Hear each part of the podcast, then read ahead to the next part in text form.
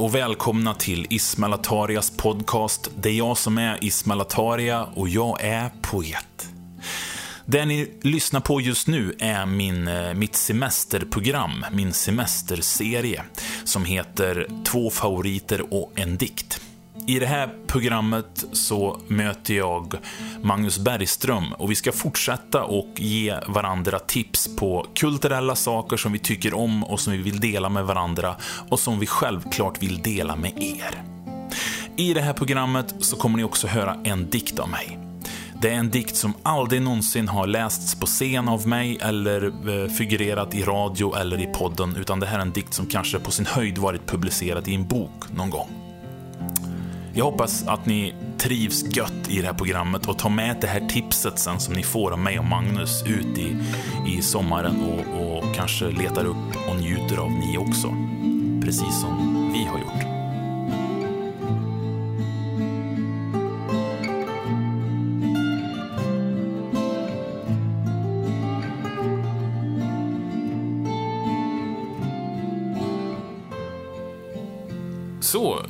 Magnus min vän, då har vi tagit oss fram till sista programmet där i nu. Som vi ska ha i den här lilla eh, semesterserien. Eh, och vi har ju tipsat ma- massa människor om, om saker som, som, som berört oss popkulturellt och saker som vi vill ge till andra. Eh, och sådär till att uppleva ute i sommargrönskan som nu glider över till september. Eller kanske redan är september när det kommer ut. Jag kommer inte ihåg riktigt hur jag la upp det här. Men om vi ska dyka direkt in i, i våran... eh, Eller hur känns det förresten, tycker du? Har det varit... Ja, jag tycker att det känns eh, eh, roligt. Alltså det, det är väldigt kul också att eh, många av de här tipsen, i och med att jag inte kände till innan vi delade de här tipsen vilka saker du har tänkt att lyfta upp så eh, är det otroligt roligt att man har fått med sig saker själv att eh, dyka ner i också. För det är ju en del i det som du har nämnt som jag inte har bra koll på sedan innan. Så det är alltid kul att, att bygga på lite eh, kataloger på alla möjliga ställen att saker att dyka ner i. Ja, precis. Och alla de här listorna man gör på saker som Ja, man precis. tänkte att det här, det här ska jag kolla upp nu, ska jag kolla upp nu. Och det, jag älskar ju att ha sådana listor. För det gör, liksom, gör, ger en slags känsla av att man har en treat som man kanske kan- kommer hit snart. Liksom. Ja, exakt. exakt. Du, vad, vad har du i din säck som du vill eh, Ja, tipsa men- människor om? Jag, jag tänkte eftersom det är sista eh, omgången här nu så tänkte jag skicka med ett eh, lite bredare tips så att eh, man kan eh, rota runt ett tag om det skulle vara så. Eh, jag har ju tipsat vid två tidigare tillfällen om eh, graphic novels eller serieromaner, eller vad man säger, alltså eh, berättande i serieform. Och det här är ju en genre som jag eh, verkligen är svag för. Jag läser otroligt mycket eh, serier av olika slag. Jag tycker att det är en berättarform som är, är udda och kan, det går att göra mycket intressant med det. Och här har jag fått en eh, ny favoritförfattare sedan några år tillbaka som heter Jeff Lemire. Jag antar att man uttalar e på slutet i alla fall. Lemire eller Lemire. Eh, det här är en eh, kanadensisk, eh, Kanada återigen, vi pratade om Kanada med mitt musiktips eh, förra veckan också. Eh, en kanadensisk eh, serieromansförfattare som eh, han har gjort en hel del eh, övernaturligt. Alltså han har skrivit en del för DC och Marvel, de här klassiska, men han, hans bästa grej är såklart det som är eh, ett, ett eget koncept. Och eh, Han har skrivit en skräckserie som heter Gideon Falls som är svinbra. En sci-fi-serie som heter Descender som eh, är fantastisk. Mm, Eh, den är bra. Och sen har han en, jag vet inte hur man ska beskriva en low-key superhjälteserie som heter Black Hammer som är väldigt egen i sin stil. Eh, nu under sommaren också, så när folk lyssnar på det här så sen ett tag tillbaka så har, ju också tv-serien Sweet Tooth kommit på Netflix. Eh, eh, som är baserad på hans eh, serieböcker med samma namn. Och eh, det är ju en slags postapokalyptisk eh, värld där eh, Eh, barn som är hybrider mellan människa och djur jagas av, eh, av eh, staten för att de eh, på något sätt antyds det kanske är resultat av något eh, statligt experiment. Då. Ehm, men det, det som är intressant är, för bortsett från de övernaturliga grejerna jag skrivit, så det som jag vill tipsa främst om, även om jag tycker absolut man ska kolla upp de andra sakerna också, är hans Eh, mer jordnära serier som är delvis självbiografiska också. Han skrev eh, 2008-2009 den trakten skrev han eh, eh, en, en samling som heter Essex County som är döpt efter samma region där han är ifrån. Som är en slags generationsroman blir det egentligen för att det är som en eh, bok delad i tre delar som berättar om tre olika generationer i den här lilla staden eller regionen som det utspelar sig i. Och jag tycker att det är så otroligt snyggt eh, hur man har bundit ihop eh, livsödena hos karaktärerna eh, på ett så bra sätt. Alltså eh, personer som man lär känna i den ena generationen och nästan avskyr för att man får en bild av hur den personen är. Och sen i nästa del eh, har sånt otroligt medlidande med för vart hans eller hennes liv ledde och eh, att den kanske var missförstådd i en viss situation snarare än att det var ens eget fel. Alltså trådarna är så bra berättade där. Och han har försökt då, jag har inte läst eh, den här nästa, men han har försökt nu nyligen med en serie som heter Royal City att eh, gå tillbaka till de rötterna igen. Också en, en trilogi av berättelser som ska utspela sig i flera generationer. Eh, så de två och sen en fantastisk serieroman. Om man vill ha något lite kortare att börja med så har han skrivit en fantastisk serieroman som heter Roughneck om eh, ett, ett, ett en gång i tiden lovande hockeyproffs som eh, efter en skada var tvungen att lägga eh, skridskorna på hyllan och han blev så att säga ett roughneck istället som driver runt i en småstad i Kanada istället. Mm. Mer än så vill jag inte berätta. Det är en väldigt intressant story som man ska kolla upp. Mm. Bra tips. Eh, jag känner ju vissa titlar där alltså. Och, mm. sådär. Och, och, vad, tror du, vad tror du människor för, jag tänker gemene man då, som jag, jag läser också en del graphic novels och sådär. För jag vill mm. säga graphic novels istället, för det är mer vad det är, ja. tycker jag, än att säga seriealbum, förlåt Shima. Ja, och jag tror ja, att den, den, den grejen kan skrämma folk ibland. Jag tänkte, mm. vad ska jag sätta mig och läsa serier för liksom? Ja, precis. Ja, det, det, det, det här är något jag skulle kunna prata en hel podd om. Just, att, alltså, komma bort från det här stigmat att eh, serier skulle vara för barn till exempel. Mm. Det, det, det, finns otroligt många eh, böcker som, ja, vi pratade om Black Hole till exempel, jag tror jag pratade om det andra veckan när vi hade de här avsnitten. Det är ju en inkörsport verkligen om man vill se att serier kan vara något helt annat än vad man kanske tror när man har läst ur en Kalankas pocket. Eh, ja, så. Eh, precis. Att, och, vad, vad, tycker du är serie, vad tycker du är serie, istället för att skriva en roman, liksom, vad, vad tycker du är serie Alltså, eller graphic novels, eh, liksom, vad, är, vad är det stora, vad är liksom vinsten med att man, att man gör en serie ja. av ett istället? Ja, eh, alltså bildspråket eh, såklart. Alltså, det finns ju möjligheten att berätta saker utan ord på ett annat sätt. Eh, och de mest skickliga serieskaparna det här är ett otroligt eh, fint samspel ofta mellan eh, serieförfattaren och tecknaren. För ofta så är det inte samma person som tecknar som har skrivit manuset till en berättelse. Mm. Och, och, och, när, eh, när man kan skildra i bildrutor karaktärers känslor med enbart bilder mm. eh, och, och, i en följetong, inte bara i en stillbild som det kan vara i foton till exempel, kan ju mm. lyckas med också. Men när man kan i en följetong av bilder få läsaren att förstå precis vad som sker men kanske inte använda orden alltid för att beskriva det. Ehm, det är ju någonting som, det, det väcker hos mig i alla fall helt andra tankar i huvudet än när jag läser en roman. För när jag läser en roman så är, är kanske jag upptagen med att skapa mig en bild av vad som händer i huvudet. Men den bilden finns ju redan framför mig i en, uh, i, i en mm. serie. Mm. Så, så, då finns det ju helt andra tankar uh, som rör sig istället. Mm. Så... Precis, och, och, det blir som mellanting mellan att se film och läsa en bok. Liksom. Man hamnar ja. i någon slags häft, häftig mellanting, tycker jag, som är... Precis. Eh, jag får fortfarande använda min fantasi och fylla det som du säger, min hjärna börjar på arbeta på andra områden då än det här med att jag ska bestämma vart personen befinner sig, hur det ser ut. Mm. Eh, jag får tänka på ett annat, annorlunda sätt. Det är jättesvårt att förklara tycker jag.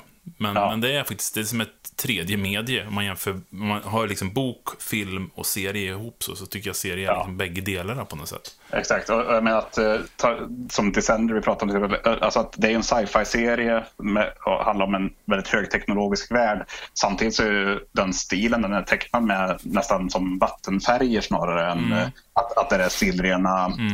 och, och grafiskt korrekta på något sätt. Mm. Och det gör ju också att eh, det är som du säger att eh, det finns ju fortfarande ett element av min egen fantasi för att sätta mig in i världen. bilderna i sig Mm. är ju inte som på film, eh, att de är direkta och hårda. Att jag förstår att så här är den världen det utspelar sig i. Utan jag måste Mm. fortfarande skapa mig eh, en uppfattning själv också. Apropå temat så kan jag ge tips i tipset på något sätt. Innan jag går in på mitt. Det är att Thomas Olssons, den här församlingen, har du läst den? Nej, den har jag inte läst. Den, den, den lämnar mig med sån jävla hål i magen. Jag vet inte varför. Den var helt fantastisk. Det handlar om hans, hans tid i en... eh, Jag vet inte om det är en frikyrka eller? Kommer inte Ja, ihåg. precis. precis. Eh, Jo, ett fri, fri religiöst hem växte han upp i, vet jag. Ja. Eh, Och den, den berörde mig jättemycket. Eh, Mm. Och verkligen så. Ja, det finns, må- finns ju många sådana självbiografiska, också s- s- svenskar är jätteduktiga. Mats Jonsson till exempel har ju skrivit eh, flera omgångar ja, av sitt liv liksom, självbiografiskt på sätt som är så otroligt träffsäkra. Och han har ju dessutom en ganska naiv teckningsstil så när man först öppnar boken så kanske man tänker verkligen att det är något för barn. Men det, Mm, men så med Thomas Olsson också. Det Ja, precis. så, eh, ja, så för, absolut bra tips att förkasta inte genren bara för att du kanske upplever första intrycket att det var barnsligt. Ja, och bara snabbt, Marcus Ivarssons. Eh, Ja, också absolut. så, liksom, från Värmland till och med, Sunne. Ja. Eh, måste man också kolla upp, tycker jag. Hans bok när han eh, kommer tillbaka från missbruk och så. Den han Ja. skrivit, Intro tror jag han heter. Den är jättefin. Ja, så där, nu blev det lite tips i tipsen också. Det är väl kul. Ja. Ja. Du, eh, mitt, mitt sista tips då för den här, då tänkte jag så här, då vill jag försöka få en bok, jag tror under böcker ändå som är det är ofta som berör mig mest. När jag, väl, när jag väl läser en bra bok så är det det som sitter oftast djupast. Eh, och en bok som har förföljt mig under många år och som betydde, ja det betydde fantastiskt när jag läste den, det var Bea Usmas bok eh, Expeditionen, min kärlekshistoria, tror jag heter, eh, som en undertitel. Har du läst den? Alltså, ja, jag, eh, eh, jag har återkommit till min sambo ett par gånger när vi har pratat om de här tipsen. Hon, eh, är också, hon älskar den här boken något otroligt och hon fick ju mig att eh, läsa den. Och vi, det var till och med så att vi satt, det var någon sommar för några år sedan, så satt vi och lyssnade på hennes ljudboksversion av den tillsammans. För hon, har- hon har ju en väldigt eh, intressant ljudboksversion av det här att man kan lyssna och samtidigt finns det en hemsida där man kan titta på bilder vid sp- specifika tillfällen som ackompanjerar det här. Då. Äh, och jag var- också väldigt inne och helt tagen av det här. Så. Ja, jag vet, jag vet inte vad som berörde mig så fruktansvärt mycket med. Men det, alltså för man ska snabbt förklara för folk vad det är, så är det ju den här eh, polarexpeditionen som, vilka, det kommer jag inte ihåg vilka, André och eh, Strindberg heter han väl, och så var det någon mer. Mm. Ah, skitsamma. Tre män i alla fall ger sig av från eh, Norge ut för att ta ballongen ut över... De ska, de ska väl ta sig till Nordpolen, är, är väl äh, över, vad, kallar man Norra ishavet? Norra ishavet, precis. Och så om någon anledning så kraschar ballongen. Eh, man får inte veta. Det här finns ju en, en känd, han, han, han skrev ju dagbok hela tiden under den här resan, så det finns den finns ju också att läsa. Jag läste även hans dag, dagboksanteckningar. Eh, som är ganska svårt eftersom han skriver på en gammal svenska. Så här. Men det spännande, det här var ju män som var helt oerfarna av det här med expeditioner. Liksom. De hade inte gjort någonting nästan sånt här. De hade, eh, de har tillsammans någon gång gjort något mer äventyr, men det var väldigt sällan de gett sig ut. De hade ingen vana liksom. De hade ju mest en massa Nej. sjuka saker också. Så de mesta är så här, eh, skjortor med stärkta kragar som de skulle ha på sig när de landade. Liksom, så här. Ja, och, och- och de- eh, champagne som de skulle ha Exakt. på, vad var det, kungens eh, födelsedag skulle de skåla Ja. i det. Och så här. Så att det, Precis, bara, bara se packlistan ger ju en uppfattning om Ja. hur, hur välplanerat det inte var, eller hur man säger. Nej, precis. Det var ju helt liksom så här, tagna, liksom. det var som att en annan skulle ge sig ut. Så här. Men jag tror att det var väldigt fashionabelt liksom, i början på sekelskiftet någonstans där och, och ge sig ut på sådana här eh, äventyr, tror jag. Att män, riktiga män skulle ge sig ut liksom och, och besegra världen på något sätt och, och liksom se saker och, och vara den här äventyraren. Jag tror att det låg i modet då på något sätt. Eh, Men det hade väl säkert ADHD alla tre eller någonting. Så det, det känner att de har den här dragningen liksom att lämna på något sätt och ge sig av. Men de, ja, de, de, de dog ju såklart. De har hittat kvarlevrar sen på, på en uh, liten ö mitt i ishavet där. Och eh, frågan är att det som är stora mysteriet är att de vet fortfarande inte vad de dog av riktigt. Dödssaken kunde inte för, för, så här, fastställas. Och det är väl det som Bea försöker ta reda på i den här boken. Liksom. Ja. Vad, vad, vad är det dog av egentligen? Och den frågan hänger ju liksom över hela boken så. Det blir en otrolig spänning och hon målar upp liksom en bild av vilka de här männen var. Och deras liv så här, varvat med sina funderingar, sina forskningar, sina resor till, i deras fotspår liksom. Ja, och Och det- deras, deras eh, skrivna men oskickade brev hem till eh, eh, älskade och eh, saknade, så att säga. Och, Precis, och hon målar upp en sån vacker bild också. Och jag, jag tycker det är en sån vacker skildring också av att vara passionerad för någonting. Och, vara, och det här med att, att totalt gå upp i någonting och bli helt så... Hon beskriver ja. ju det så bra också tycker jag. Det tycker jag det som fångar mig tror jag nästan mest. Det är nog hans, hans passion och hans, hans brinn liksom för det här. Och ta reda på, på varför de Alltså så här, lösa det här mysteriet liksom.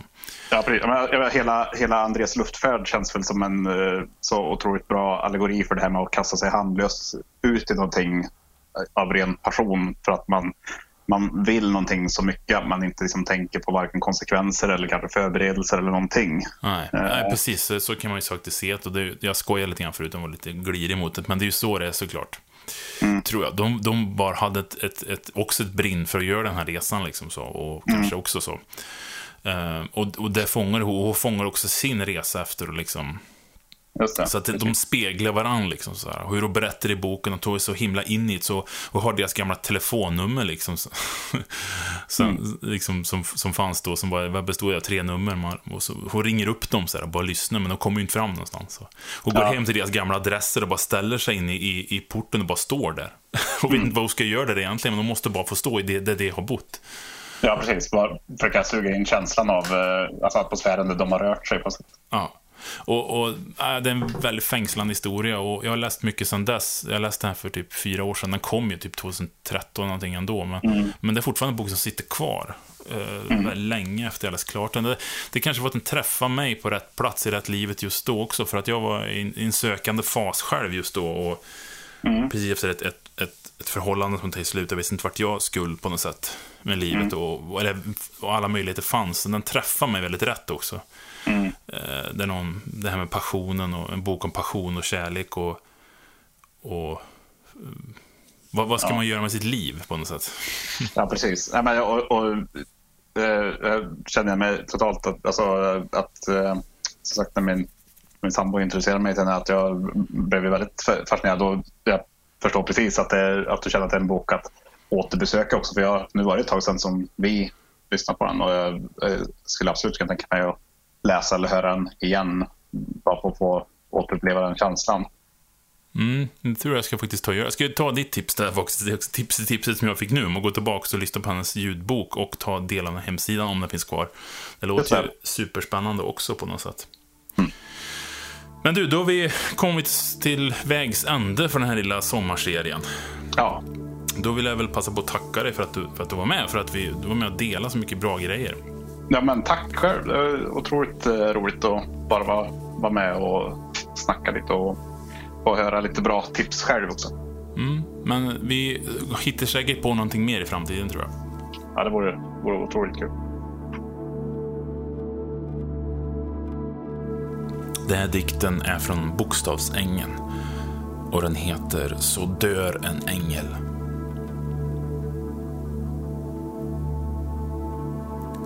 Varje dag när vi inte litar på varandra. Då vi faller ifrån utan att säga till och går sönder i ensamhet. Då osäkerheten kommer med tysta steg och vi istället för att prata väljer att gömma våra ord i avskilda tårar. Då dör en ängel. När hårdheten sätter stopp för mjukheten och kärleken förblir ogjord och osagd. Då är det något som tystnar. När vi genom livet går och väntar på kärlek men på vägen trampar sönder så många människor som vill älska oss. När vi håller tillbaks vingarna som vill slå ut för att det gör för ont när skinnet spricker skjuter de som flyger för att vi själva inte vågar lyfta, då är det något som dör. Varje dag när vi inte pratar med varandra, utan låter vår stolthet ställa sig i vägen för sinnesro. Varje timme vi lägger ner på att bry oss om allt utom det som räknas. När en röst går genom rummet och två människor inte säger det som båda hör. Då dör en ängel. Då dör det en ängel inom oss.